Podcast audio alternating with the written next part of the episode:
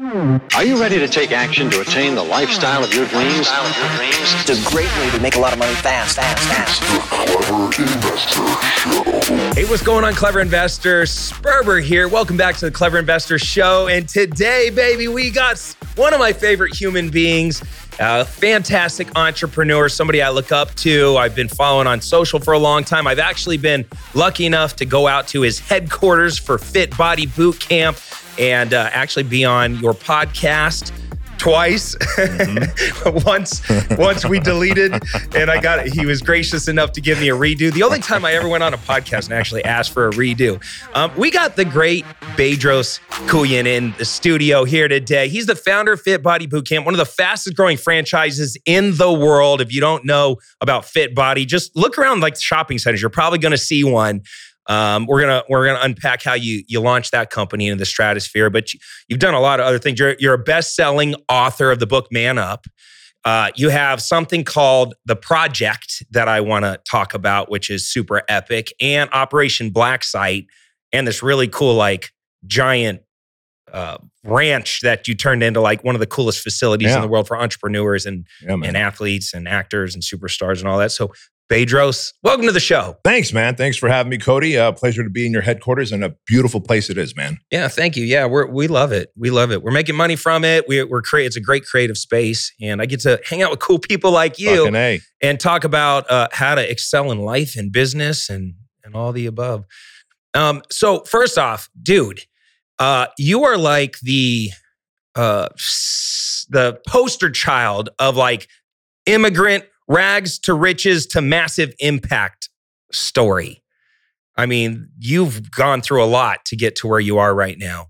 Um, and uh, a lot of times people on these podcasts they they want you to tell your whole entire life story and it eats up all 50 minutes you have a lot of content out there about you so i don't necessarily want to like go all the way back in time and talk about everything but in like a short version how did you get to a place where you are right now, where you're doing all these epic things and, and helping men and entrepreneurs break through? Uh, good, good question, man. So the bottom line is, my family and I immigrated from the Soviet Union when I was six years old. Came to the United States. We lived in Section Eight housing, ate out of dumpsters.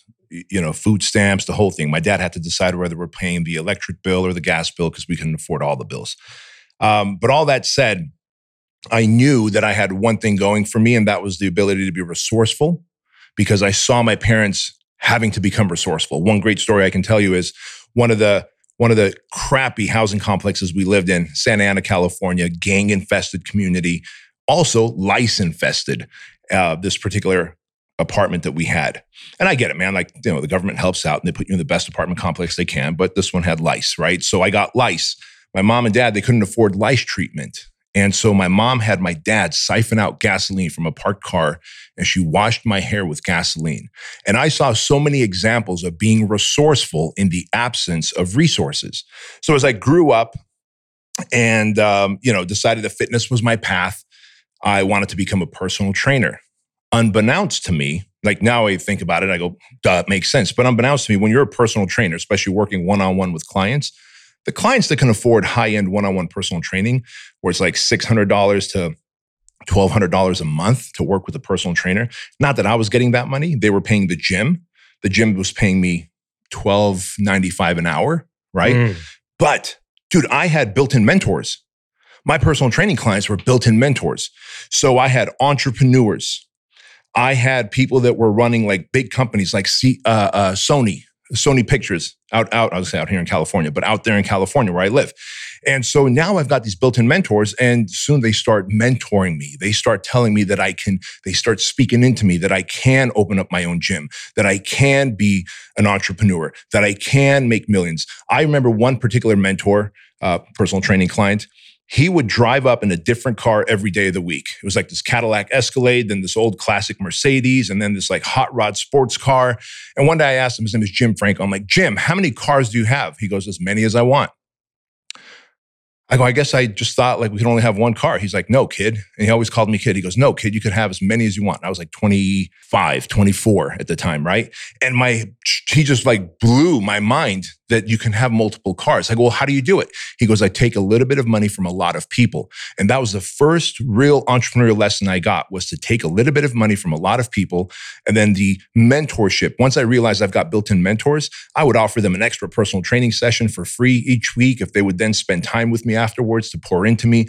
But that led to having these mentors coach me that gave me confidence because if they say I can open up a gym, if they say I can be an entrepreneur, if they're bringing books and cassette tapes to me, teaching me how to sell, um, I was learning from Tom Hopkins, Brian Tracy, Zig Ziglar books that they were given to me, right? And I would read it and give it back to them. I was like, man, if these people that make tons of money believe in me, there's no way I can let them down. And so, well, I had my poor dad, and I love my dad to pieces. Like he worked his nuts off. Like we escaped communism, bro. Like this guy risked his life, my dad, to bring us to the United States. But beyond that, his ambitions for me was to be a smog technician. He goes, I know you like cars, so go work in a mechanic shop, be a smog technician, right? And so, but then my rich dad, Jim Franco, my personal training client, was like, dude, you can have as many cars as you want as long as you help as many people as you can and as long as you take a little bit of money from a lot of people. And if you look at all seven of my businesses, including Fit Body Bootcamp, that's what it's all based on EFT, electronic fund transfer, where we extract money from bank accounts every month in exchange for value, whether it's Fit Body Bootcamp, you know, for their personal training services. And we have locations all throughout US and Canada, whether it's my coaching services, whether it's the software that I own, everything is built on all my businesses except for one um, is built on recurring revenue subscription. And I, if I could stack that, then I literally not only can have a huge exit on any one of my companies whenever I want, but I can also have predictable money. The first of the month, I don't have to start at zero. The first of the month for me starts at millions of dollars in revenue, and I sleep better at night. I love that. Yeah, that, that the first thing I did when I got into online education in 2009 was build a free plus shipping and handling offer that led to a continuity program. Yeah, 97 bucks a month. I still have it going today. We have we have um, thousands of people that pay us 97 bucks a month. It is the greatest feeling in the world to create something one time and sell access to it over and over and over. And um, so I love hearing that. Uh, how how so you're a personal trainer and you come up with this idea for group training sessions, yeah. which eventually became Fit yeah. Body Boot Camp. And a lot of entrepreneurs and investors listen to this show, and the show's all about making money, then making your money matter, or making money, then multiplying your money, then eventually making it matter. Right. So there's people that have an idea all the time, but they don't know how to execute on it. So, how did you? You're sitting at a gym your personal training one on one, you come up with this idea for this group business. How do you actually execute on it? What was that process? Was yeah. it, did you have to go through a mental pro- thing? How did you raise the capital? How did you implement your first stores? Like, walk through that beginning phase. So it's funny you say that, right? Because Jim Franco gave me the idea of, or gave me the belief system when, when I didn't have belief in me, my mentor believed in me. And so I didn't want to let him down that I could open up my own personal training studio. So the five personal training gyms that I had, they were called Premier Results, not, not Fit Body Bootcamp. They were called Premier Results in the early 2000s. Um, were all one-on-one personal training. I had about 10 to 12 personal trainers doing one-on-one personal training in there. So you started just doing your own version of what you were already doing. Exactly, right? Yeah. Because I already knew what worked, except I was doing it at LA Fitness in the big box gym and I knew LA Fitness was keeping all the money. I go, well, what if I can keep the money and pay my trainers better than 12 bucks an hour, pay them 20 bucks an hour, right? Now they're going to be loyal. So I still did one on one personal training. But then 2008 happens, the big housing market crash. Yeah. My personal training business is suffering because now at that point, all these people who could afford one on one personal training, now more than 50% of them are like, hey man, my husband lost a job. We lost all this money in housing market. Sorry, I can't do one on one personal training with you. Well, if that's happening to me, that's happening with other gym owners all across the country. And I started to hear that. At this point, I had five gyms throughout San Diego. And each one was like 3,000 square feet. You know I mean, they're not mega gyms because it was only one on one personal training. You can't just be a member there and work out for 29 bucks. How much can you make from like one gym, 3,000 square foot? You got 10, 12 trainers filtering in and out. They got their own client base. They're kind of, I'm guessing they're renting. Like, do you get a piece of their clients or do they give you a flat no, fee? they're my employees. So they're not renting. Oh, That's got not it. The, it's not oh, the rent model. They're okay. my employees. I literally took the exact model from LA Fitness and parlayed it into How much a- can you make from just a gym? about $40,000 a month from a 3,000 square foot gym that's got about 10 trainers. And then that 40 grand, you're keeping about mm, 15, 16 of it as profit per gym. Per Okay, gym. all right. So not bad, right? not bad. And you're paying at the time, you know, 2500 a month to rent the space. to rent the space, basic equipment. Like I'm not filling up 20,000 square feet. I'm filling up 3,000 square feet. A lot of it is functional stuff, not machines you find in a gym. So the big expense to fill up a location, to the whole build up and build, uh, build out and build up was about 30 grand all in. So 30 grand all in. You've got a business that does, once you have full capacity of 10 trainers, about 40 grand a month. You're keeping 15, 16, 17 grand a month of that as profit. Each gym had two sales reps and 10 trainers Okay. they sold and made commission. Trainers made hourly pay plus if they got the clients to re-sign after the six month term or 12 month term. And everybody bought, just like Jim told me, don't sell blocks of sessions at a time like LA Fitness. That's the only thing that was different. LA Fitness was selling blocks of sessions at a time, then I'd have to go and resell them. Jim said, Jim Franco said, sell them a six month or a 12 month membership. Let them pay continuity, right? He exposed me to that. And so now I had EFT, electronic fund transfer, coming in, five gyms, sucking out money from bank accounts, delivering value to clients all over San Diego. And so, but 2008 housing market crash happens, and I'm realizing, holy shit, I can't afford these personal trainers anymore. I can't run one on one personal training. People need a program that's still personal training, but it has to be affordable and convenient. Those were the two things that I kept hearing. I needed to be affordable and I needed to be convenient. I can't pay, afford to pay you guys six, seven hundred bucks. I heard that so many times throughout my five gyms. I was like, all right, convenient because remember, if you're working out with one on one personal trainer at 5 a.m., sorry, that 5 a.m. class is taken, right? Or 5 a.m. Mm, session is taken. yeah. But in a class or group environment, Cody and 20 other people can work out at 5 a.m. So the convenience factor was that can I make a group training program and put 20, 25, 30 people in at one time? Yes, I can. Can one trainer run that class? Yes, they can. And how I sold myself on that was if NFL level coaches are running, are coaching these high level athletes that are going to go into the Super Bowl or NBA, whatever the sport is, if they can take pro athletes in a group environment and train them, coach them, make them better, couldn't I take the average Mrs. Jones who has 30, 40 pounds to lose, who needs to become more, more active and help her burn fat? Absolutely. So we focused on their diet on a one on one still, but the training happened fast paced 30 minute sessions, 15 minute break in between, next class. 30 minute sessions, 15 minute break, next class. So we had about six classes in the morning, three at night after work. And all of a sudden, personal training was in a group environment and we were charging 169 a month.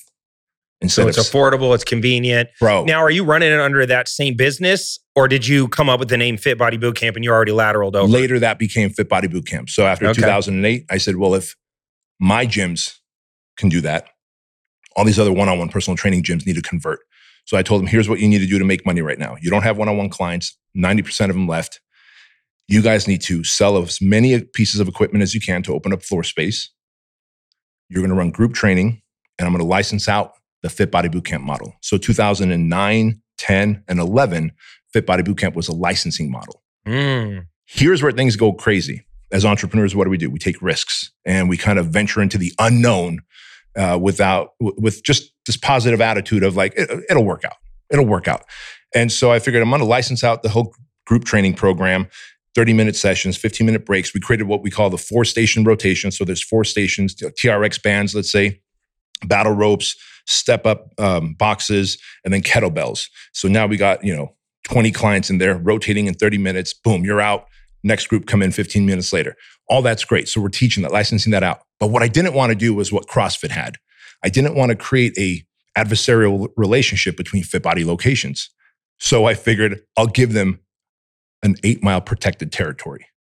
By doing that one thing, a licensing program just entered the franchising waters. Oh, and I oh, didn't know see. that. Okay. right? Because now when you give a, this is why CrossFit does not have protected territories. You could open up a CrossFit here and I can open one across the street and we're going to have to duke it out and survival of the fittest. I didn't want that. I wanted all fit body owners to play nice, get together, right? Enjoy each other. So protect the territory. So the great state of California comes to me and goes, Hey, you've got 80 some odd fit body locations. You're giving them all protected territories. We're finding you $2,500 per location. I'm like, I can't afford that. And these people have now signed a lease. They've sold equipment. They've put in the flooring that I've asked them to do. Like I'm coaching them. If you find me this $2,500 per location, I'm just going to file bankruptcy and leave. No one's going to be able to coach these gym owners and they're going to fail. And for once, the state of California showed grace and they said, I'll tell you what, don't sell another licensed location, turn into a franchise, and we'll waive your $2,500 per location fee. So that's Ah, exactly that's what yeah. interesting. They actually yeah. like had some common sense and some business savvy and said, "This way is back then. this is our goal. What Yeah. we want you to do." Well, and and they wanted that because did somebody did somebody complain?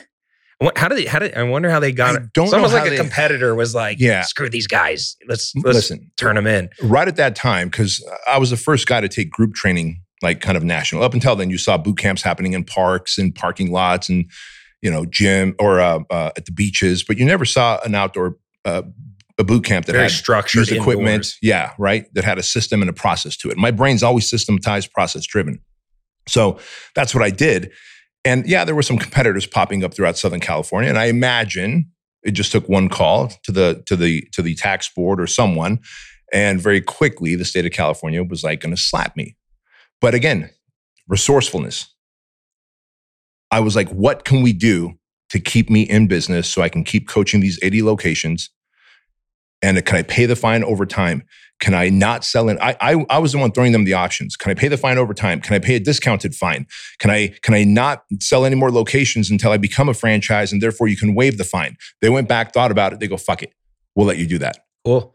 Took me Yeah. 11 months to become a franchise. So when you're going through that, are you, uh, for step one, go find what a franchise attorney, a franchise expert. Are you hiring consultants to help you w- figure this out? Because that's a big step, right? Yeah, you got to. There's is. a lot of moves Yeah. in.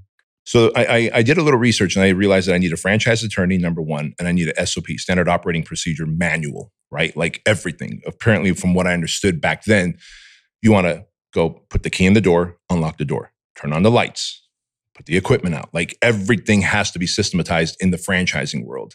Once you go from licensing to franchising, you just have to assume that the education level and the understanding level is is at a that of a minor.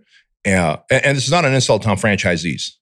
The Federal Trade Commission, because once you become a franchise, you're now governed by the Federal Trade Commission. And so whether you're Subway, Jiffy Lube, 7-Eleven, or Fit Body Bootcamp, you have an FDD, a franchise disclosure document, an FA, franchise agreement. You have to have a SOP manual that has to be updated all the time and has to have the granular details of everything. Because if there's a detail missing and Cody becomes a Fit Body owner and says, I failed because they didn't tell me that the battle ropes needed to be curled up at the end of the workouts and somebody tripped over it and I got sued, then you can bring that lawsuit over to me as well, right? And so there are those complexities. So franchising isn't sexy, but those that are willing to learn about it and stick their neck out and go into franchising prepared, it is very profitable, both in the business and when you exit. Franchises typically sell for three, four, sometimes 5x a typical business because it's a more predictable, desirable model for a private equity to buy, right? And and how much more likely is a franchisee to succeed because they're buying into a proven model? Is this like Eight times. okay? That's the crazy thing, right? And we all know the stats. Like, what is it? Something like the first in the first year, 80% of businesses failed. And then the next, like in the next five years, another 80% of those fail, blah, blah, blah. Well, where franchising is concerned, the success rate is 8x higher. Because again, you've got a working model. You've got the Federal Trade Commission telling you every year, by the way, we go through three audits a year. Three audits of the year through Moss Adams, which is a certified bona fide uh, uh, auditing company by the Federal Trade Commission. And so every year we have to show our books, and there's 13 states, separate states, that say whether you can or can't sell franchises that year based on how many locations have closed, not just in that state, but nationally, right? so And your failure rate is tracked, and if it Mhm. crosses a threshold, they they what pull, Yeah. pull back on what you can Yeah. and cannot do. Yeah, the term is you go dark for a year in that state. And and Hawaii is different than California and Illinois has a different threshold than those two states. There's 13 states. So there's like, you know, the 47 plus Mhm. 13. Um, well, no, not 47. Was that 37 plus 13? My math was off. 37 states uh, follow fall under one FDD, and then the other 13 states have their own FDD, franchise disclosure document, which is great because again, the barrier to entry to becoming a franchisor is high. So if someone's a franchisor, like they got to have their poop in a group. And so what works, right? And by the way, you have to you have to disclose any locations that shut down. You have to disclose for three years in a certain section of your FDD. So imagine how hard we work to not only have everything systematized, but bring on the right franchisees that have the work ethic, that have the focus, that have the resourcefulness, that have the emotional discipline. But also, if they are going through a rough patch in their life, they're, let's say they're going through a divorce, they're going through some financial hardship. You're coaching them as the franchisor. We have a team, a compliance team, compliance officer. Brittany has a team of compliance members, uh, support reps that are literally life coaching our franchisees because that divorce might lead to a failed location. And then we have to disclose it in our FDD. Now, Cody wants to buy six locations out here in Arizona. He looks in the back of the FDD. Whoa, hey, uh, that guy that had eight locations closed down, and here's his number. Let me just call him. That guy's not going to say it was because of my divorce or because of my gambling habits.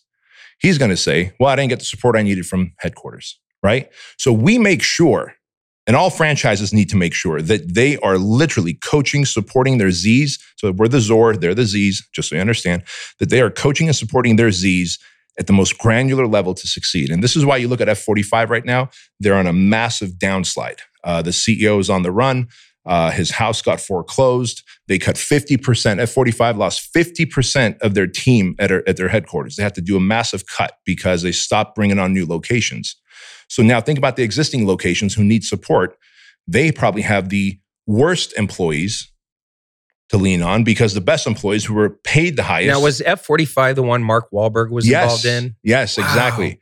So but, if you grow too quick as a franchise and you can't keep up with the support, or you just bring on any kind of franchisee that will give you the buy in fee and your franchise royalties, but they don't have the same core values, soon it begins to collapse on each other. So you got F45 in the sandwich in, in, the fitness world. In the sandwich world, you've got um, Which Wich and Quiznos.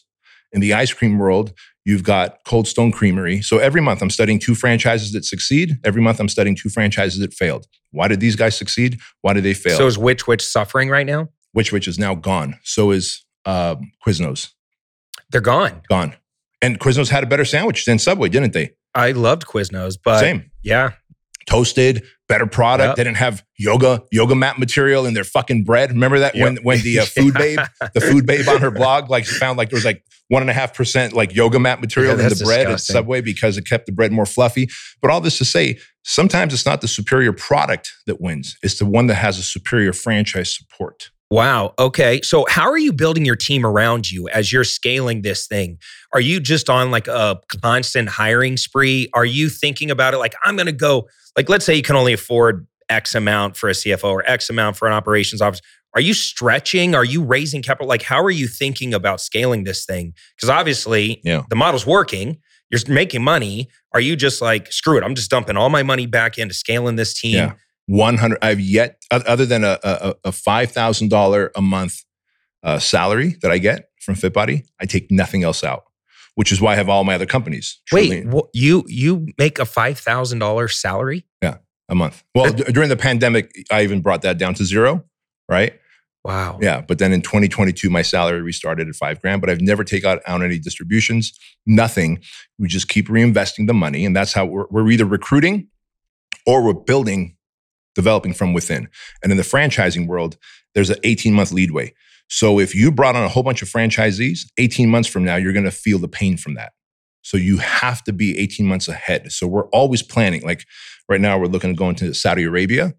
We have to build a team that can support Saudi Arabia about 12 to 18 months ahead of time, because that's just how franchising works. The way I liken it to is a uh, cruise ship a cruise ship, let's say, goes, uh oh, we're going the wrong direction. That's not Puerto Rico.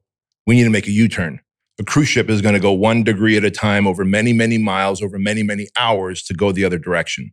A speedboat, like our coaching business, our educational mm-hmm. business, you can just whip it right around, right? And so, where franchising is concerned, we're recruiting. Uh, LinkedIn gets very gets used a lot from us, so we'll reach out to a, for example, we reached out to a very popular pizza franchise chain, and um, we said, hey, uh, well, not to the chain, but we reached out to the compliance officer of that chain and we said, hey, looks like you're doing a great job with compliance officing for this pizza chain franchise. How would you like to do the same thing at Fit Body Bootcamp where you're selling fitness and not fatness? yeah. and, yeah. right? And, and and you're Come also to the, the the the light side from the Right. dark side. exactly, and you're we're also going to give you some stock options. And she came right on over, right? Which is interesting that I mean the best talent is already employed. So you really Yeah. got to go on like a Yeah. relationship building recruiting spree. Are you guys constantly doing that? Like do you ever shut the hiring machine off? Only during 2020 is when we shut during the pandemic is when we shut the hiring machine off and that was the only time we gave our team a 20% pay cut which i went down to zero dollars from fit body bootcamp um, and i told them that i would we weren't going to fire a single person and we didn't fire a single person and on top of that i made up their money in 2022 Wow. Yeah. Let, us talk about that because the world shut down. You're in a, a close quarter, high impact. People are breathing heavy. They're they're working out. touching the same equipment They're touching the same Yeah. equipment, and all of a sudden the world's about to shut down because of this this pandemic. Um, how bad did it hurt you guys, and what did you guys do to pivot? Well, I think now as we look back historically, you know that restaurants and gyms felt it the worst, right? And so, How as- many locations did you have up to that point? uh, we had 640 locations up to that point. And, you're just living life. You're thinking you're Yeah. untouchable. You're you're gunning. Probably going to sell this thing at some point. yeah, exactly. Like We're gonna life have a big looks exit. real good. You know, I'm look, I'm thinking like I remember telling my wife Cody, I was like, you know, I wonder what a hundred million dollar, a hundred and fifty, or two hundred million dollar check looks like. I don't want a Mm. wire transfer. I want that as a check. I want to see the zeros, right? Just And- holding it, Yeah, just yeah, knowing yeah. like. and she's like, "You're did it." dumb." I'm like, "Well, dumb or not, I want that check." And they could still do the wire transfer, but I want that, right? Like that's where we were headed. But March 16th, 2020, I had to announce to all Fit Body owners um, via live live Zoom that guys, we need to shut down for two weeks, flatten the curve. This is a death virus. Everything we had heard at the time was COVID was it. It was like very contagious and very bad for survivability. But coming from a communist country, I also realized never trust the government. And so I told Bryce, who was my v, who's my VP at the time, now he's the CEO of Fit Body Bootcamp. I was like, Brycey, we're going to shut down for two weeks, but I want you to prepare as though we're going to be shut down for a year. And in case we have to move all of our location locations to Zoom based Facebook group live workout coaching, create at least 30 days of workouts in case we need to pivot. So now week three comes. No locations are allowed to open. Week four comes. At this point, now Fox News has me on their show like almost once a week because I'm just actively on social media talking out against the government by week four of the pandemic. Like, hey, when is the shutdown going to be over? Why can't we go to beaches? Why can't we go outdoors? Why can't, because now they were like, you, anything You that was good for you, yeah, Yeah. anything that was actually good for your immune system, you can't see sunlight, you can't be around people, yet you can go into Walmart and lick doorknobs, that's okay. But you can't go into a gym and get a workout in where your immune system is actually going to improve, where your where your body's chemicals are actually going to improve uh, in a way that your immune system is going to get stronger. And so I saw that there's something going on here that's greater than there's like an agenda here. And so we pivoted to online coaching.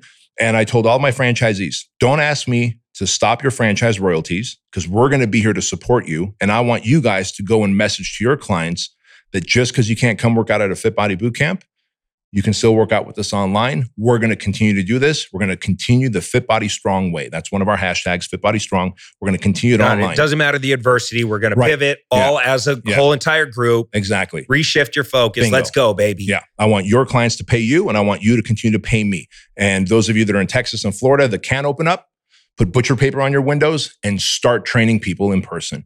The rest of you in all the other states like California that can't open up or that are getting fined, we're pivoting all online, right? So now remember, as a franchisee, I'm having to tell my Canadian locations one thing and then all my US locations in different states a different message based on how whether your state is blue or red right? Like again, they're looking up to the franchisor saying, "What do I do, man? I pay you a royalty every month. Now tell me what to do." Yeah. And so your our attorneys and our compliance team is like checking out laws and God, regulations. you're and- just walking a tightrope right now. dude, right? And so it I'm sounds on- good in yeah. theory. Hey, we're we're going to keep the thing going, but the reality is, Yeah, like you're opening yourself up to litigation, right? And most of these franchisees, they're th- maybe this is their first shot at being an entrepreneur, Correct. and they're they're really struggling right Yeah. now. They don't have a safety net. no, They're- they're small business owners, Yep. right?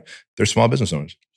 so how long before the closures or the the Yeah. So those kind of things started happening? we all in all in 20 all throughout 2020 we lost 218 franchise locations right which was like you could imagine your whole identity since That's a 2000 third. That's a third. A third. Yeah. My whole identity since 2009, 2010 was tied to Fit Body Bootcamp. That's what put me on the map. That's what got us on the Inc. 500, Inc. 5000, Entrepreneur Magazine's uh, 200 fastest growing franchises back in 2014 and 15. Your whole identity is tied to this thing. And now you're seeing literally every day, you're getting dozens of calls and emails to HQ saying, I got to shut down. That started right around, I would say, late May.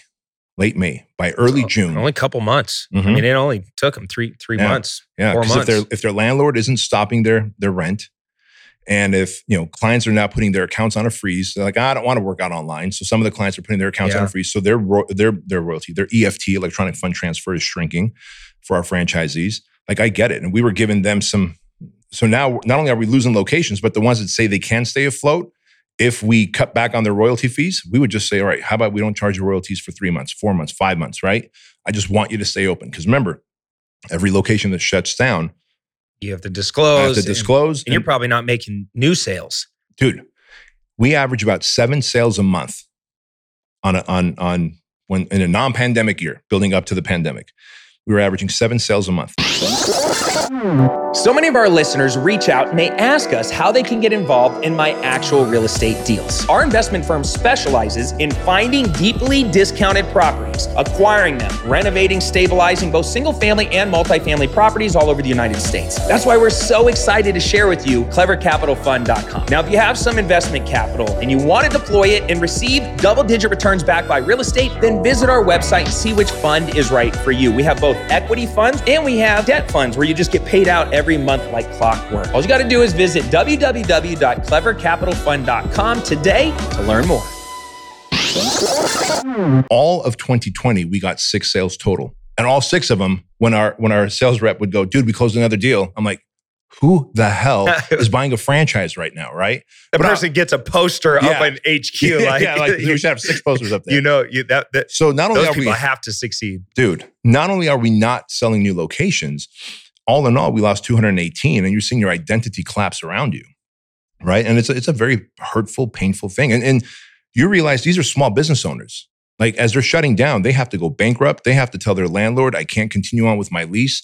They might be leasing some of the equipment that they got to then you know walk away from. Like it was really sad to see good people across America and Canada having to walk away. Man, it just crushed my Especially heart. looking back now at Yeah. just the BS Yeah. and it all, just the absurdity. Now the that we know what really con- took yeah. place. Oh God, that pisses me off. yeah.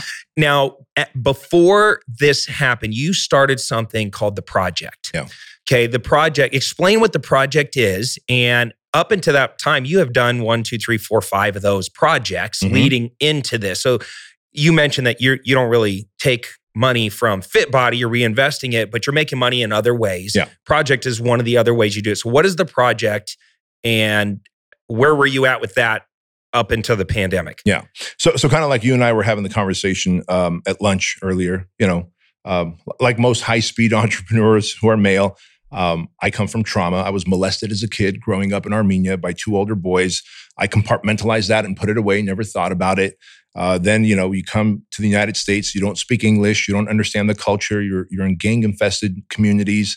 Gangbangers are stealing your shit, beating you up, and you just cope with it the best you can. But you got all types of trauma there. Uh, but again, compartmentalize, be resourceful, move on. Right? That's that's kind of what we do. But sooner or later, that catches up. And I'm 48 years old now. But at the age of 37, Cody, uh, I wrote, you know, uh, in my book Man Up, I call it. The chapter is titled "The Morning of My Heart Attack," because at the age of 37, I had this panic attack, the first of many to come, that was so bad, bro. Like I thought I was having a heart attack. I'd never had a panic attack before. I felt stress, I felt anxious before, but I've never had a anxiety attack or a panic attack. And both arms start tingling. My throat shuts, like closes, felt like I can't breathe anymore. I'm getting tunnel vision. I can hear my heartbeat thug lug, thug lug, thug lug in my ear, like super loud, sweating profusely, man. And I'm like, what the fuck is going on with me right now? It's a Monday morning, right? And I got to go to work. I got to fucking make shit happen. And in that moment, I go, this, this has to be a heart attack. Can't be anything else. I'm having a heart attack. This is how I go. And I accepted death very quickly. But I felt so much sadness for two people. Chloe, my daughter, at the time was seven. And I was thinking, who's going to walk Chloe down the aisle? And then Andrew, my son, who was nine. And I remember thinking, who's going to teach him to be a modern day knight? And I just felt so sad for them. Like I didn't know who that guy was going to be to raise them and how it was going to go. But I accepted death very quickly, which I still ponder. Like, why did I accept death so quickly? Whatever the case was, uh, I was up in my guest house because I left my shoes up in the guest house the night before. I play the drums. I play the drums barefoot. My guest my guest house is above my garage, so I went and got my shoes. And um, as I'm so now I'm like, well, if I'm to die, I'm to die on the pool deck so my wife can find me so that she doesn't find me like 12 hours later all bloated and rigor mortis, right? That's to be like traumatic for her. So I stumble down the staircase. I'm walking across the pool deck, thinking any minute now I'm going to go. And for some, I don't know if it's the fresh air, if it was the movement, but all of a sudden all these feelings just wash away. I'm just left in a sweaty puddle. I'm like, well, fuck it, man. You got work to do. Go, jump in the car and leave. So long story short, that led to me going to the doctor the next day, figuring out, telling him, hey, I think I had a heart attack. They checked my heart. Everything's fine. Bedros, nothing's wrong with you. How's your stress level? Like, man, I'm fucked up. He's like, well, what you had is a panic attack, and there's going to be more unless you do something about it. So they put me on Xanax, four days on Xanax. I feel like I've got no creativity, no desire to work, no agency. Like I can't they do did, this. They ca- they meant to, or um, uh, yeah, like they uh, chemically castrated you Yeah. almost. Like Yeah. you're just like, "Meh." like I- I don't know what a loser loser feels like because I'm not a loser. But for four days, I felt like a fucking loser, just sitting on a couch. Like I yeah, I did. I wasn't stressed. I wasn't anxious, but I had no excitement for life. So I called the doctor. I'm like, this won't work. I'm not taking Xanax. What's next? He goes, how about talk therapy? Right. So I'm like, all right, talk therapy. Well, that's for broken people. I'm fine. He goes, no, a therapist can teach you like tools that'll help you cope with your anxiety. Isn't that funny how Yeah. that's how we think? Right? We're so fucked up, Uh, bro. it's so stupid.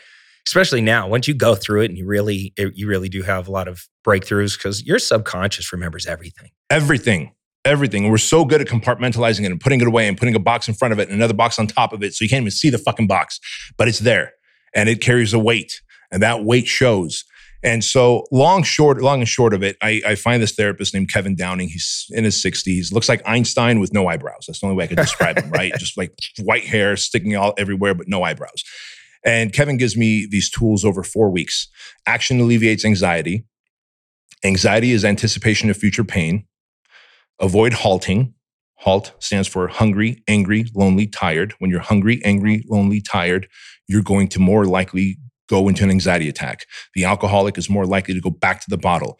The gambling addict is more likely to go gamble. So control your halt hungry, angry, lonely, tired.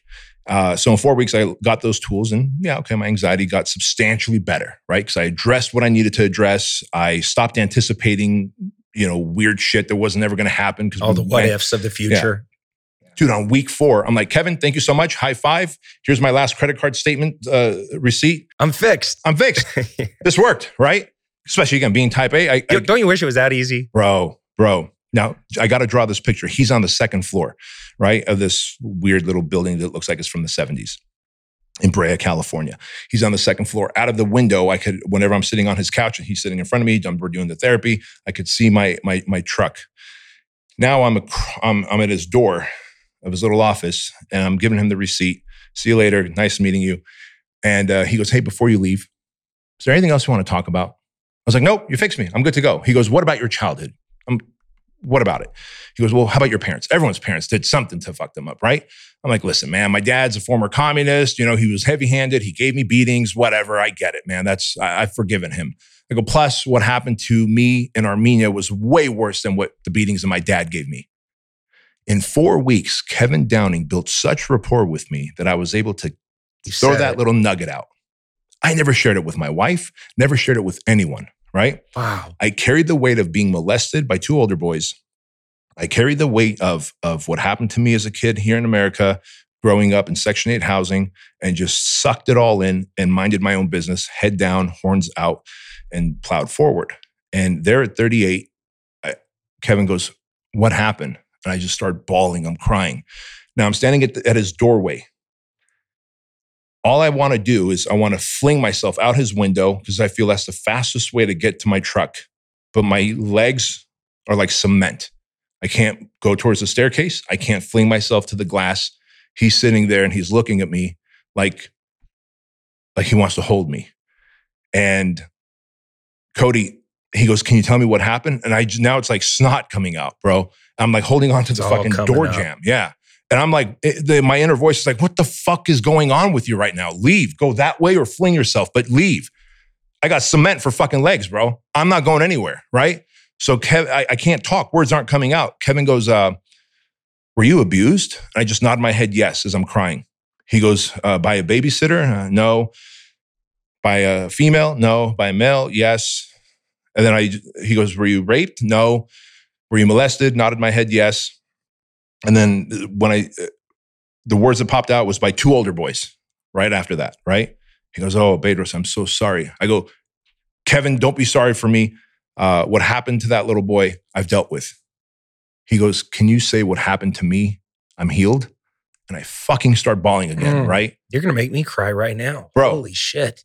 I'm 38 years old. I went there for four sessions. He told me in four sessions he'll give me tools to deal with my anxiety, and he built such rapport with me that I just felt like it, it came out right. And I'm like, "What the fuck is happening?" Like this secondary conversation in my head. I'm yelling at myself, like, "Just leave. Stop talking. Don't give him anything else." But I can't. I feel compelled to. Like I trust the man. I felt safe with the man. For once in my life, I felt safe being around another male figure. It was Kevin Downing, and we're still friends today. And I've I've referred 67 other men to him since from the project. I'll bring this around to the project in a second. So we spent the next 15 months every Monday working together, taking that giant fucking mountain in my life of being molested, feeling unlovable, feeling broken, feeling unworthy. And he Not, put not safe. not safe. Yeah. Every man was adversity to me. So imagine a business partner who's also an, my my adversary. How are we going to be great business partners if you're also a threat to me, right? That's how I entered every business partnership. Fucked up. No reason why all my business partnerships pre uh, 38 years old were all fucked up. And so all that to say that as as I healed and as he helped put words to the three things that I felt, shame, rage, confusion. Shame, I'm so embarrassed this happened to me. No one can find out. If they do, they'll think I'm gross, yeah, broken. broken. Yeah. Rage, how the fuck did this happen to me? There wasn't anyone there to protect me as these two older boys over and over and over again molested me. And then confusion. Am I gay? It's like did I do something to make them do this to me? Right? So my whole life, that's like been the underlying voice shame rage confusion shame rage confusion and kevin put words to it now as he says he goes dude that that mountain is just a little speed bump on your timeline of life no different than the time you popped your bicep no different than the time that you crashed your car you know it's just a little blip on your timeline Something that happened. healing is so magical what i didn't know was when i told kevin that what happened to that little boy i've dealt with he told me that that's called disassociation i'm disassociating from that child my inner child and basically, disassociation is the first step into creating multiple personality disorder. So that fucked me up. And that's what got me on his couch for the next 15 months. Because the last thing I wanted to have was some psychological disorder of multiple personalities or whatever. It freaked me out. So fast forward 2019, several years later, I, uh, sorry, 2018, my book comes out, Man Up. Because now I've healed, became a better leader. Fit Body's on this massive trajectory. Coaching business is blowing up. I have uh, equity in several other companies that I've taken equity in. And I wrote this book, Man Up, that, you know, like I literally, I manned up to my higher potential. I humaned up to my higher potential. And I, and then I talk about these six pillars of high performance. Uh, one of them is obviously healing and becoming your higher self. Long story short, in it, I talk about how I do these six week challenges jujitsu for six weeks, train for marathon and run a marathon in six weeks, mountain climbing, whatever. Things that scared me. I hired a coach for six weeks, went all in on it, and did it, and ended up just really expanding my capacity as a, as a human, not just in that one sport or salsa dancing, all the weird shit that I've done, but also in the way I can give and accept love. In my money, in my friendships, in my communication, because how you do anything is how you do everything, right? And so you, when you when you accomplish something awesome in this one area, it bleeds into every area of your life. Same as when you are out of congruency in one area, it bleeds into every area. So I talk about these challenges. I talk about healing in my book, Man Up. And when the book goes on sale, September, September 18, 2018, And, and all of our friends from Andy to Ed and all of them were kind enough to blow it up and Tom Bilyeu and promote the Great shit out of it. by Yeah, the way. Great you, book. Thank read, you, read it multiple times. It's a fantastic Thank book. you. But because I talk about these challenges and, and, and working with the therapist, lo and behold, all these men are reaching out to me and they're going, Hey, you should have some kind of a challenge for us that we can do that, you know, could be really tough and could be overwhelming and we could journal, da da da. I'm like, bro, I talk about it in my book. Just go pick a challenge, marathon, rock climbing, jujitsu, surfing, guitar lessons, go do it, right? But you know how it is. When they keep coming to you, you're like, I'm probably called to do this. So I reach out to a friend of mine, Ray. I'm like, hey, man, you're a Navy SEAL. You work for the CIA now. Are you done working for the CIA? He goes, I am, if you can pay me 13 grand a month. I'm like, done. Quit your job with the CIA, right? Call my friend who's a coaching client of mine, Steve Eckhart. He's a Marine, angry at the world, angry at the world, but one of the most fucking solid human beings on the planet. Like, hey, man, I'm going to need you for this thing called the project. Can you do it? He goes, done. Another friend of mine, jujitsu. I need you to teach MMA hand to hand combat to men. Done. Another guy who's a sniper uh, for a SWAT team. Hey, I need you to teach pistol, like teach these guys how to be protectors with pistols and rifles, right? So now we got a, a Marine and a Navy SEAL that are going to take them through a Hell Week type experience. And then I'm the fifth instructor.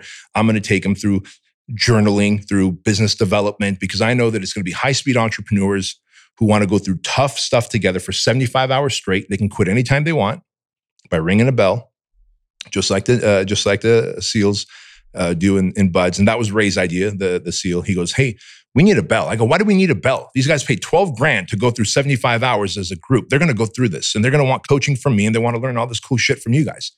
He goes, "Me and Steve are going to give them hell." I go, "They paid 12 grand. No one's quitting." He goes, "Trust me, they're going to quit." Class one, we had two quitters. Class two, we had nine. You know, so since, since then, the average quit rate is about 25% of the men that start the 75 hour journey and 75 hours straight, um, about, about 25 to 30% quit. Ring the bell. So if I ring the bell, let's say I ring the bell, do I get to come back to a future one and try and For like, another twelve thousand dollars, you together? should for twelve oh, thousand. I got to pay again? Yeah, yeah, yeah. So this is this is yeah. hardcore. Yeah, but if you were medically rolled, uh, we had a dude, dude tear a, uh, a calf. Uh, oftentimes, dudes will have rhabdo. Rhabdo is when you break down so much muscle in such a short amount of time that your kidneys can't process all that protein, Okay. and you end up pissing what looks like Coca Cola, like brown piss. That's your body going into rhabdo. Your legs and arms start cramping up, and we have to have the medics ship you off to. Okay. So if it's a medical tap They out, can come back. Yeah, right. It's not their fault. We have medics on hand. now when I te- ring the bell, are you like, see you later? You're out? we have a, we have a process for that because we we know we also unhinge men because we talk about and people always go well why can't women do this? It's like listen it's a men's society because i put these men together. The whole project is really supposed to be four hours. And the evolution because every evolution has a name but the evolution that's four hours long happens at hour number 38 to 42 and it's called toxic cognitions. And it's a journaling exercise that kevin my therapist and i built out together where it starts off with the most traumatic thing that ever happened in my life is so I write mine and I read it out loud. I was molested by two older boys between the ages of four and six over and over again while in Armenia, right? And they're like, oh, fuck. And then they have to write what happened to them in, in their own journal. And then how did it make me feel? So I, I read mine. Then they have to write theirs. And then how did it show up in my life, right? So there's this whole process. And then at the end of the four hours, because this is there's a lot of tears, it's the only evolution of the project where we have Kleenex boxes. Everything else, whether it's a truck pull or ice bath, or we take them to the beach and Ray tortures them in the ocean, or they're crawling the pit 400 yards uh, in the dark, cold uh, mud.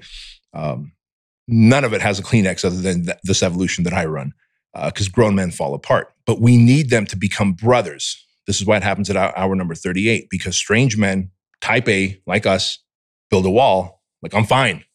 I hope you're good. But every evolution is designed where we got to work together to get through these evolutions. So now, strange men by hour number 10, 11, 12 are calling each other brothers. Bro, I got you. We're doing this together. You can't carry that log. Let me take more, more of the weight. You can't keep your backpack on. I got it. I'll carry it for the next mile, right? We want this bonding to happen because we know at hour number 38, they're about to go vulnerable. And so they do. And that is really the core of the project. For the first time ever, these men talk about the traumas that have taken place in their life. And these traumas come in every flavor. And I've learned to purge them out of my system, uh, same as the other instructors have. Because if you don't, we end up carrying a lot of this weight because we have to hear it, we have to counsel them, and then we have to we refer them to the right type of experts to work with them. Um, but I don't want to talk about it here because I would never break the trust of these men. But at class number five, which took place June of 2020, Right when all this other stuff Yeah. in your fit body world is breaking down. Right. By this point, I've lost 25, 26 Fit Body Boot Camp locations. We're getting more owners calling us, telling us that if this continues on for another month or two, they're going to have to shut down. All I'm seeing is this big brand that I've built is just going to evaporate, right? 15 years of hard work is going to evaporate. And I'm having a hard time coping with that. I started drinking heavily again. And I'm not a heavy drinker at all. I'm a very occasional social drinker. Now I don't drink at all. This past November 12th, I gave up drinking altogether, drinking and weed. I just felt called to, but that's a different story. But at that time, I was drinking three, four cocktails a night. Um, Project Class 5, Cody, took place June 21st or 22nd. Starts, you know, it goes four days straight, 75 hours. Right around June 15th, I remember feeling defeated because we're losing so many fit body locations hearing from all these different attorneys that if I keep encouraging my Fit Body franchisees to put butcher paper on their windows and keep training their clients, that I'm going to deal with bigger lawsuits because their fines are going to transfer to me because they can technically sue me for giving them advice as the franchisor. Going on Fox News four times in a in a 60 day period, talking out against the government and actively telling my franchisees on Fox News be out there training your clients, sanitize your equipment, but be out there training your clients, doing good. You know what's right for them. We're under attack. The opposition, which is big government that is funded by big pharma, is attacking you, the small business owners. And like all of my attorneys, all of my advisors are like, dude, They're shut your, panicking. shut your mouth, Bedros, right? So now I feel so defeated. June 15th, I'm standing at the buffet in my kitchen complaining to my wife about like, what the fuck? We've got 27 Fit Body locations that have shut down already. We haven't gained any new locations yet this this uh, last couple months. Like, what else can go wrong? And we've got more locations that are threatening to shut down. Like, what else can go wrong? What else can go wrong? Right? And I'm complaining, and I've got like a bagel in one hand and like a cocktail in the other. Right? I'm just like carbs and alcohol because that's what feels good to me in that moment. And so I had a moment of weakness, man. And I asked the universe, what else can go wrong? A week later, the project starts. And at hour number 32, a gentleman dies at the project. I asked the universe what else can go wrong because I felt pity for myself. I felt bad for myself. A big bad entrepreneur is losing his, lost a few franchise locations and is having a hard time coping with losing his identity because my ego was in the way. And I asked the universe, what else can go wrong? And the universe goes, oh, ask and you shall receive. How about a dude dies right at the project? Then for two and a half years, I had a wrongful death lawsuit on me. And that's what can go wrong. And so Who was that? uh, his name is Rick Spoon, a wonderful human being. He uh, he worked on power lines. Um, we raised a shit ton of money for his pregnant wife for that child's education. Uh, thankfully, our insurance company did the right thing and settled after two and a half years. But if they didn't, I would have had a multiple seven figure lawsuit on my hands. Um, and I understand, man. Like What was it like a heart attack or what what happened? the coroner deduced. And by the way, like pandemic, you know what happens. Like if you're going to order a car part, sorry, man, it's delayed. The pandemic. Uh, you're going to order a box of papers for your fucking printer. It's delayed. The pandemic. Like everything was delayed because of the pandemic. And so now the coroner has delayed what was supposed to be like 30 days to get a coroner's report. Bro, it took nine months to figure out what happened to this man. So for nine months, his wife, his family, and rightfully so, I get it. They lost Angry, their son. waiting. Yeah. Just attacking me via you- social media. What are you doing at the project to hurt these? Yeah, Right. And here. I think I'm, I'm like trying to help men. I'm trying to save men. I'm trying to do good. I've got nine letters in my drawer up to that point. By class five, I had nine letters in my office drawer of men who graduated the four previous project classes who sent me letters saying, had it not been for the project, I was going to kill myself. Now I feel like maybe none of that was worth it. Maybe I shouldn't have done the project. Maybe I should cancel class six. And my wife's like, hey, motherfucker, come to your senses. We don't know what the coroner's report is going to say. We know you have nine letters of men whose lives have been spared because of the project, not because of me, not because of the other instructors. The project is an entity of its own. We are all we do is administer the project. And I say that at every class. The instructors administer the project. The project came from above, bro. I'm telling you. We just we are the conduit that just administers the project, and in a in a weird shit show of a way because we don't get no sleep. They don't get no sleep. It's a weird experience. And um, What did the coroner's report say? coroner's report said that his heart was enlarged by 26 percent, and he was probably born that way. Had he done a marathon, an Ironman, any kind of strenuous activity, because unless you get a EKG, right, a, a, a, a, a, uh, like an EKG of your heart, they're not going to know that, that your heart is enlarged. So any one of us could be walking around with an enlarged heart and not know it unless we do something really tough, and boof, there it goes. And there he went, right there in at my compound. What, what did you do when that happened? Did just Good question. So we we we prepare for that, right? Because it's not lost on us that someone's going to either have a stroke, maybe a heart attack, someone might have a seizure.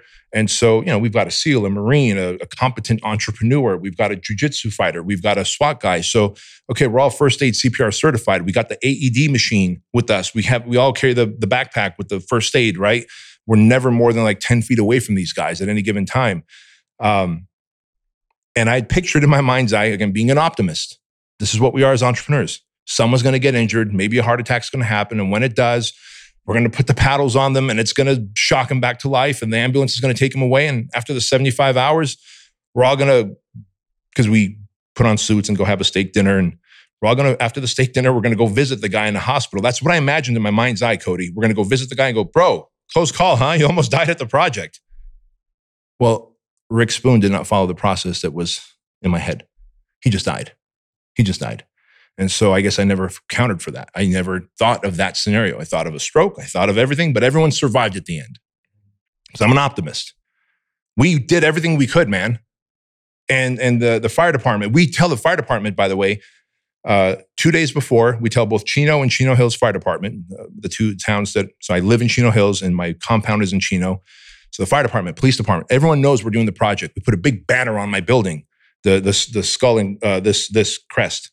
So like the whole city knows, and they drive by and they honk, and and late at night the cops see us and they boop boop turn on their lights and you know like a shout out to the project, like it's a thing, man. Everyone's everyone's behind it. Newport Beach lifeguards, whoop whoop, right? When then they're in the ocean.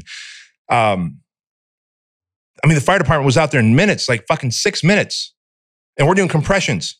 And they put the thing in his fucking bone to to to get the whatever it is to, to his heart to get it to fuck. Nothing's working. He's dead. And I asked the world, what else can go wrong? That's what can go wrong. Yeah, that's what can go wrong. That's what happens, right? So you don't feel sorry for yourself. You don't take pity on yourself. And You don't ask the universe what can go wrong because the universe is fair and just and it will always deliver. Fair and just. so here you are at this moment. All this stuff has hit you at once. What do you do? Go back to what we're good at compartmentalize. Now I got to compartmentalize the wrongful death lawsuit. I got to compartmentalize the locations that we've lost. I got to focus on trying to gain new locations during a pandemic, which good luck. Who's buying a gym at that time, starting a gym franchise? Like I told you, we had six people that actually did because they were seasoned entrepreneurs and they knew this would pass and be a good opportunity to buy because um, landlords were given a smoking deal for rent for renting like they were getting like 10 months free rent certain places in the meantime you try and salvage your business your franchise and you try and figure out what the fuck is happening with the world. Um i i you know you don't sleep at night. I didn't sleep for weeks for weeks. My wife would wake up and look at me and i'm just like on my iphone researching of all the reasons people could die. Trying to figure it out because uh, covid. So sorry we can't give you the coroner's report nine months from now till nine months from now. Uh, but you compartmentalize and you prioritize and then you execute so i just whatever was the biggest fire is what we would uh, are you familiar with eos Mm-hmm. right? Yeah. From the book Traction, Gino Wickman. Yep. So EOS talks about the L10 meeting. All my companies, all seven companies, we run EOS. We have an implementer named Brian Underhill. He's a fucking gangster at, at being an implementer. And uh, and so we run an L10 meeting every Tuesday for Fit Body Boot Camp. During the pandemic, we were running two L10 meetings a day, 8 a.m. and 4 p.m. So we would run an L10 meeting every day, 8 a.m. And then I'd message to Fit Body owners by 12 noon with a smile on my face, delivering a positive message. I- would have to just find chicken salad in a pile of chicken shit and go, here's the chicken salad for today, guys. I'm going to message that. By the way, I've been drinking heavily. I've been eating way more carbs than I need to at night. I haven't been sleeping well. I can't tell you guys why because death had happened, but I haven't been sleeping well. I just blamed it on the pandemic, but also that was keeping me awake. Now this death, right? But we're all in this together. And I was very open and honest with them about everything, other than the wrongful death lawsuit because I couldn't talk about it. And um, at 4 p.m., we'd have another, like, information was coming so fast to us from different states and laws and Canada, what we can do, what we can't do. And one of my attorneys was like, He's a total patriot, man. Uh, Lane Fisher out of Pennsylvania. He's like, any one of your franchisees that gets fined for being in business, I will handle their case for free. So I was like, all right. We love Lane.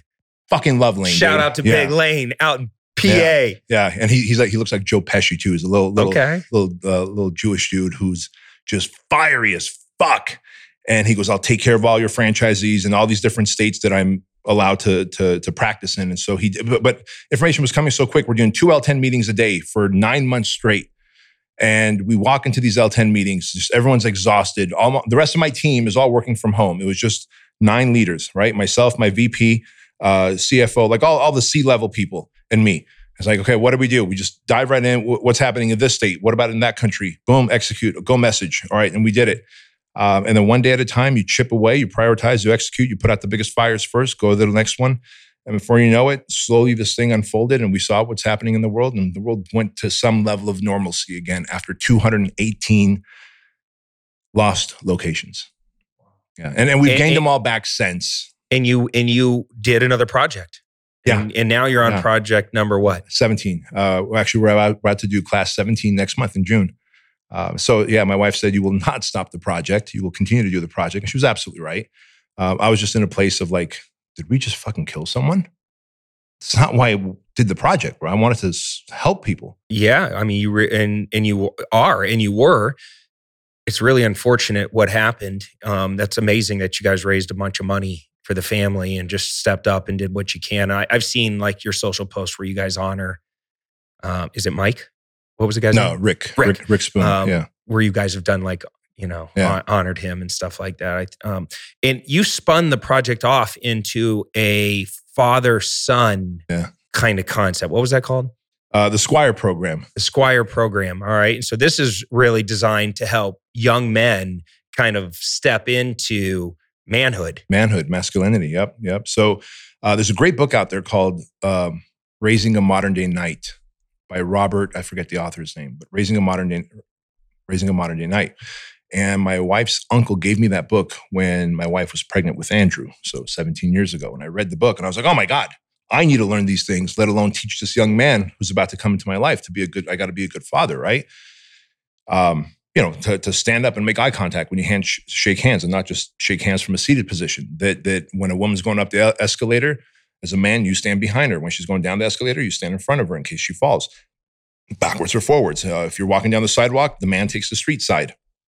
All these different things. You open the doors, whatever. And so, um, Real chivalry. real chivalry. It's amazing Yeah. how we've lost that. Yeah. I watch young kids all the time. It drives me freaking crazy. If my son doesn't get out of the car and open the door and or like let let the you know his sister in 1st Mhm. and stuff, oh, I Yeah. we we correct that real quick. Right. And, and that's our job as men. But look what society has done. We've bubble wrapped kids for far too long. We kept the training wheels on them for far too long. Everything's okay. You could do whatever the fuck you want. Participation, Participation trophies. trophies. Yep. We don't want to hurt your feelings. If you don't want to go to school today, you don't have to. That's okay too. You want to have a you want to have an anxiety day and a depression day. That's okay too, right?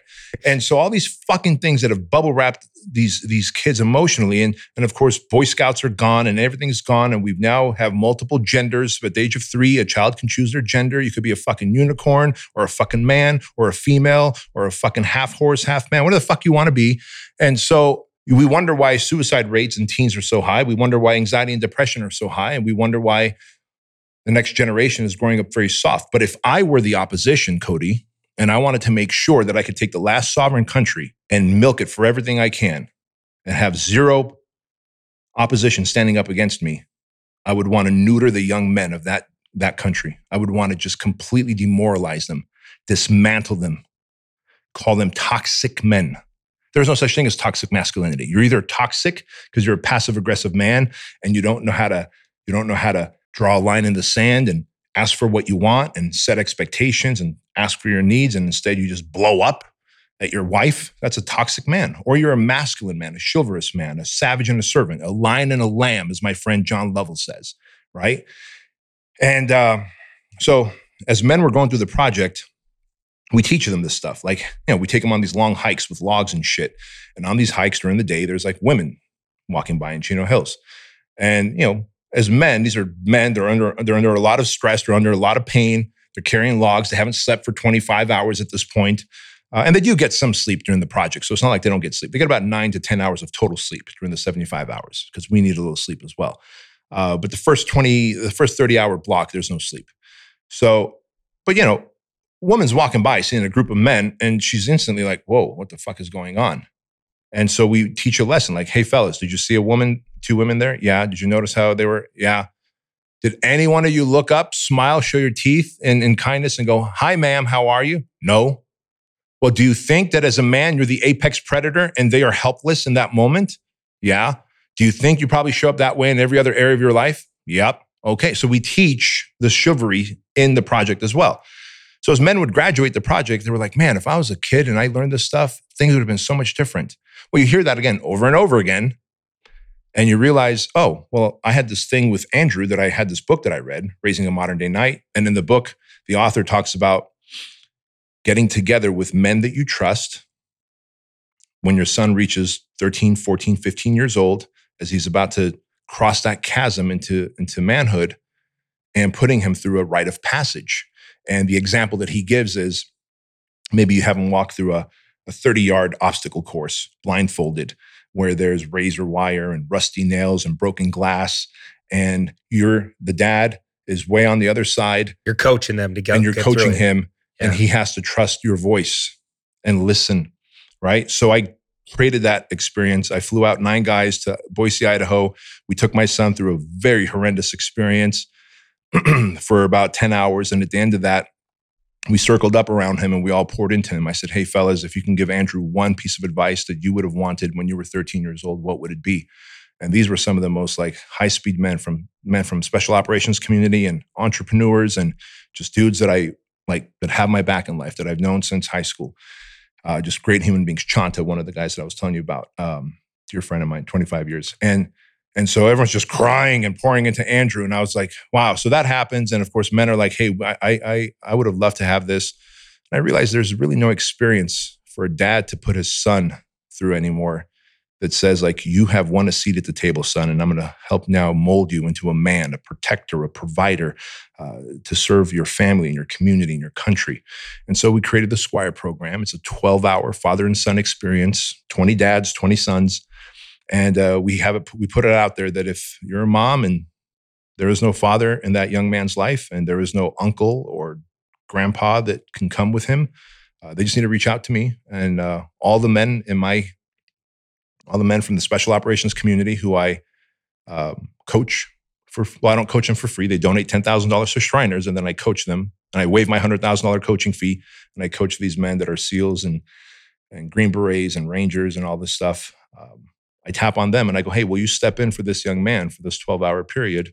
Mm. And so now I've got this built in mentors uh, where we've taken a whole bunch of young men through who don't have a father and there's no male figure in their life. And now they are kind of attached to that man. And that young man is as, good for that SEAL or that ranger or that Green Beret as that guy is for that young man. And you know, now as we've been doing it for so many years, there's a couple of them that are 18, 19 years old now, these young men who are in great relationships with these special operations guys.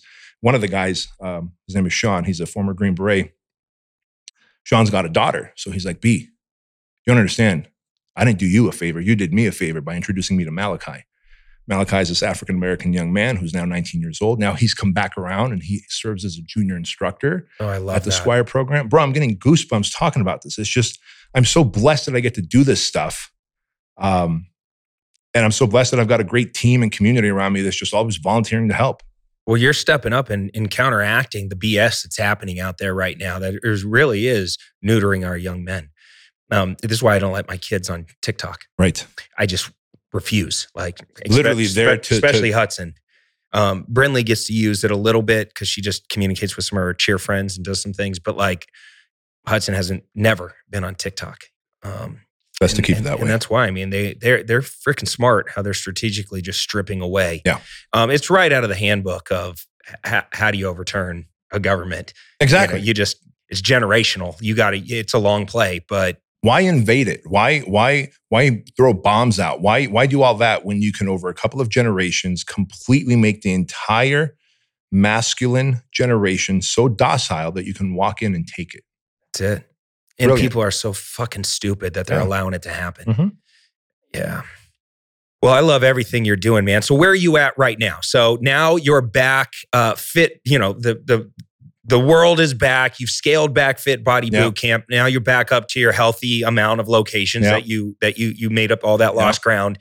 What's the exit? When where, when when does Bedros cash out and get that hundred million dollar check someday Yeah, where you're yeah, standing yeah. there? By the way. I want that picture as soon as you do that. so I had a good I had a good friend of mine uh, exit um, out of a uh, he he sold LifeLock Okay. and uh, two point four billion, I believe, Oof. something like that. And uh, I've said this on another podcast. I asked him the day it closed. I called him up. He was my name. He lived across the street from me, and I said, "Yo, Todd." I'm like, now that he was already rich, but He's I the said, guy that would put his social security on yeah, those trucks. yeah, right? that was a bad move. Yeah, yeah, By the way, they Yeah. stole his identity sure- real of quick. course. That shit didn't. But uh, it was worth the 2.4 bill. Oh yeah, yeah. No, he eventually got there. But man, you know, it's like one of those marketing plays where you're like, I got a brilliant idea, guys. We're gonna put my social security up on a, a billboard in the middle of New York. Yeah. Eight minutes later, Yeah. your whole entire identity Yeah, got gone. jacked. And Yeah. it's like, well, that shit didn't work. Um, but anyway, he exited and I called him up and I said, dude, what are you gonna do with now? You know, like how, first off, my question was how many times have you checked your bank account? Because I would have been checking that like Oh, refresh, Yeah, refresh, refresh, all day long. just just excited to know that it happened. Um, and I said, "What are you going to do? Like, what's the big move? What, what are you, you going to get yourself? You can buy a jet or something." He goes, "You know what, Cody? I've been eyeballing a new set of golf clubs for months now." And I'm like, "That's it?" He goes, "Dude, I'm already rich. I already have everything in life. Like, this is just another milestone in my life. Like, n- none of this really matters. Uh, but I am going to get those golf clubs." And Good I'm like. "Hey, good for you, dude." Um, so I do want that picture. I want to. I want that Yeah, phone call yeah. and, and that pic when you do it. But what's the? Is there an exit? Yeah. So we're currently uh, talking to two private equity, and and one of them is the ideal opportunity because they also hold other franchise brands in the fitness industry. The last thing I want to do, because when you think about, um, here's a great example: Massage Envy.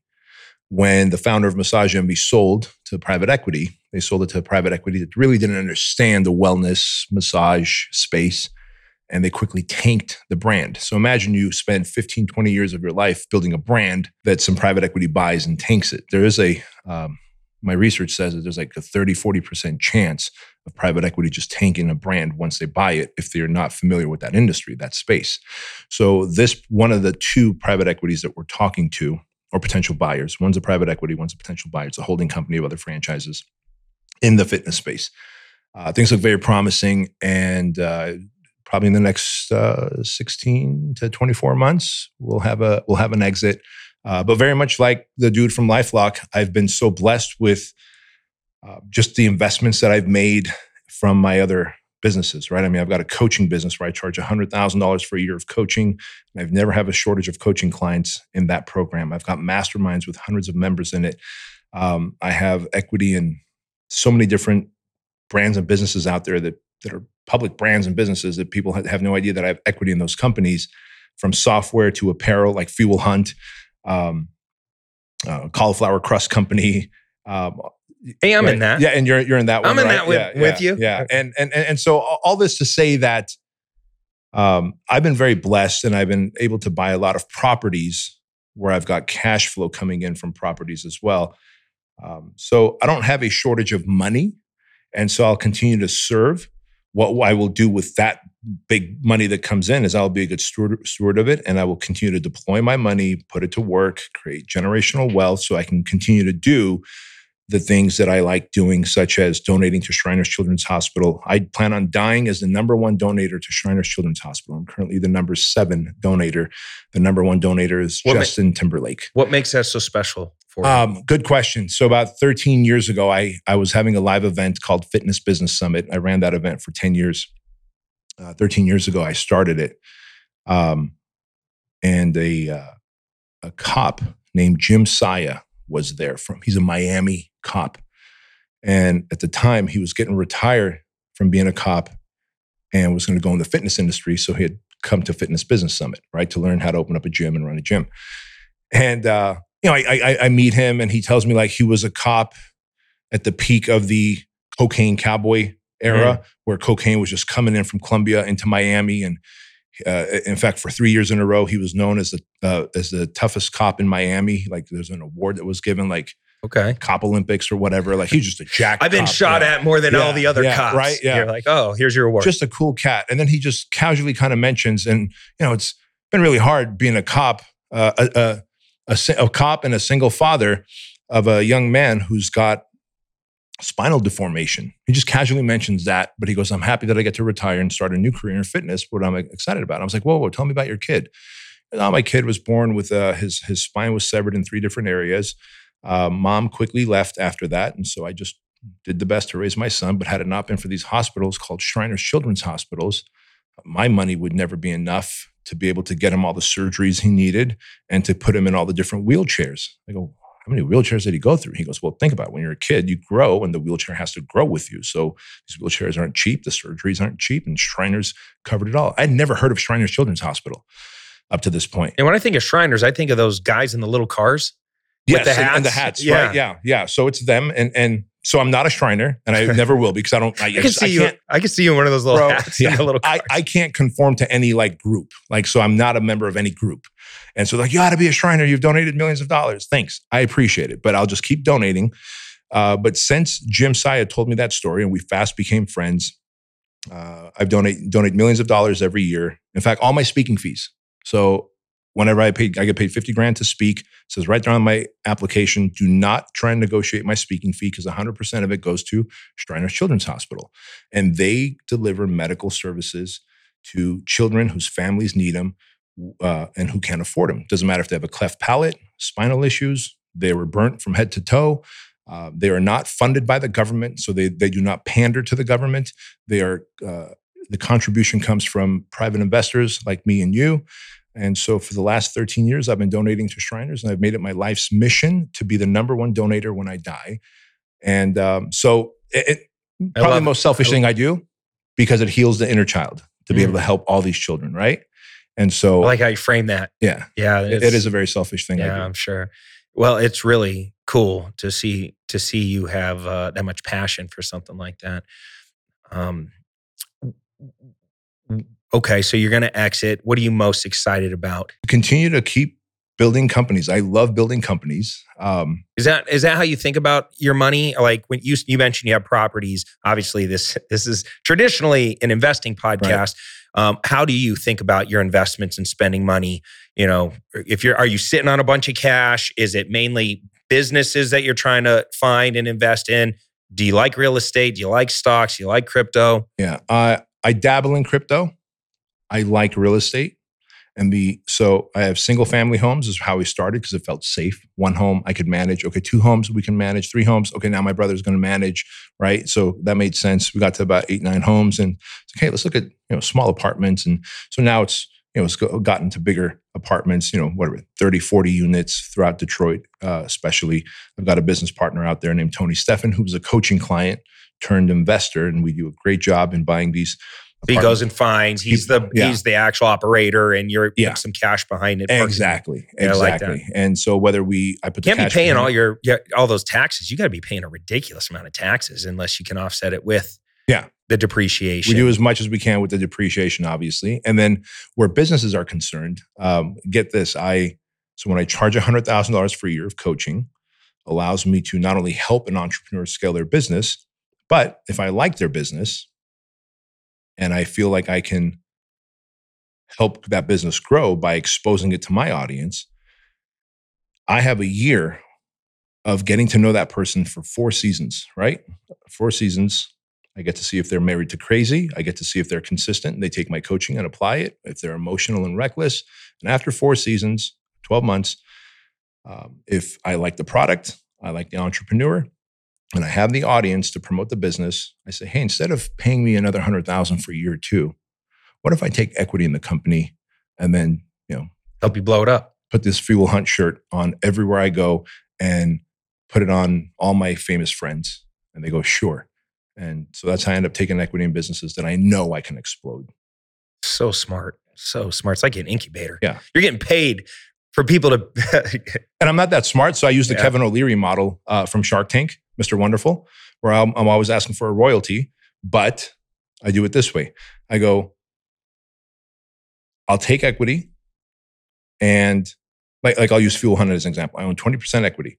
And I said, if I can double your monthly sales for 30 days straight, then I want 10 grand a month as cash flow to come back to me. And then when the company obviously sells, and I get my 20%. And so every company I take equity in, I have a tripwire set where if I produce this for you, I start getting cash flow. So I got just like Brilliant. apartments, I've got cash flow coming in from businesses as well. It's so smart. Yeah. So smart. I just learned that from watching Shark Tank. Well, listen, man. I started this thing off saying you were one of my favorite entrepreneurs, and and and, and the reason is is you're you're obviously great at business. You're great at making money. Thank you. But the impact that you're really making in in men and young men right now in a time where we need it more than ever is admirable. It's I definitely want to bring my son uh, and go Yeah, through man. that. Like he he he just turned 14 Oh my God. it is the perfect age. Um, I'm just envisioning him complaining the whole time because you know he, he's uh, he's like me as a kid. He he's he's gonna be uh, he's gonna be a phenomenal boss someday. But God, we got to toughen him up. The wind blows, and he's like whining about it. I'm like, man, we got to get you over to Bedros. And you got this really rad ranch Yes. now in Temecula. Yeah, yeah. Dan, uh, Dan Fleyshman and I, uh, our mutual friend, we bought a 26 acre ranch where we run all of our experiential events from Operation Blacksite to the project to the Squire program. Yeah, we didn't even get to Operation Blacksite. That oh yeah, Yeah. we we talked a little bit, little bit. That's where you're shooting. And, yeah, yeah, yeah. Where, uh, where entrepreneurs come and learn how to shoot and and and learn hand to hand combat from like pro UFC fighters and Navy SEAls and Green Berets like Tim Kennedy and I mean t- Michael Chandler. Michael Chandler, right? Jeez, Like, dude, you got some on, like, cool people how around you. fun, right? Like what a different kind of coaching and mastermind program that is. Yeah, Yeah. I would not want to fuck with you, Bedros. The amount of, of training, the, the, of training, amount of training you have, let alone the people surrounding Yeah, you, a like lot of good friends. there's just no hope for anybody to ever screw with you. Yeah. Um, how can people follow you on social media? How can we connect with you? And how can we get involved in some of these cool projects? Yeah, man. So the best place to probably connect with me is either on my YouTube channel, Bedros Keuilian, or on Instagram at Bedros Keuilian. And from there, I give so much free content away. I always tell people, I'm either charging you nothing or I'm charging you a premium, 100 grand or 50 grand to speak or, you know, 18,000 for the black site. Like I don't have any low ticket items, but when you pay me money, you get 10x to 100x back. But my free shit will turn anyone into a multiple six figure, even seven figure entrepreneurs because I put so much value out between YouTube and Instagram. And if I wanted to get involved in Fit Body Bootcamp, do I just go to fitbodybootcamp.com and Yeah. find like what the uh, yeah, the very bottom. Yeah, the very bottom. Exactly. Thank, thank you for saying that. I appreciate you, man. Yeah. Yeah. So if you want to open up a Fit Body Bootcamp franchise location, or at least learn about it, see if there's a territory available in your area, you go to fitbodybootcamp.com. Somewhere on the bottom of the page, it says franchise information. You click that, you fill out this application, and um, you're going to talk to either Trevor or um, or Bryce or one of our one of our team members. We're just all awesome human beings. No one's trying to pressure anyone into a franchise. Yeah, but I mean, look, it's a good business. It's it's obviously in normal times, Mhm. a, a very successful, Very business. successful and, for small business. and I see yeah. him. I mean, we got it's cool because I drive by and I'm just proud, you know, I, that I know you and I see Fit Body Boot Camp on the on the on the real estate, and I'm just like, oh, that's my dog. He's killing it, and I see him popping up. So Yeah, yeah, yeah. Little watch you Arizona's been really good to us, man. Yeah, sure. a great place for that stuff.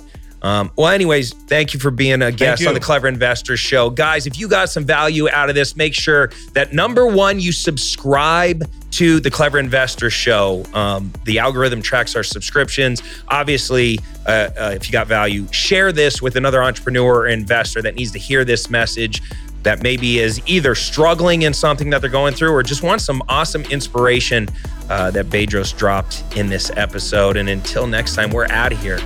Take care. Comb your hair. Peace. Hey, thanks for being a subscriber of the Clever Investor Show. As a thank you gift, we wanted to give you something that we know is going to help you get started as a creative real estate investor. It's our real estate success kit, and it's completely free. Just go to www.reisuccesskit.com to customize your kit, but essentially it's a collection of 15 training tools designed to help you get results quickly as a creative real estate investor. From systems to lead generation to finding cash buyers to creative ways to close deals and get paid. Your free REI Success Kit is just a few clicks away. Once again, the website's www.reisuccesskit.com.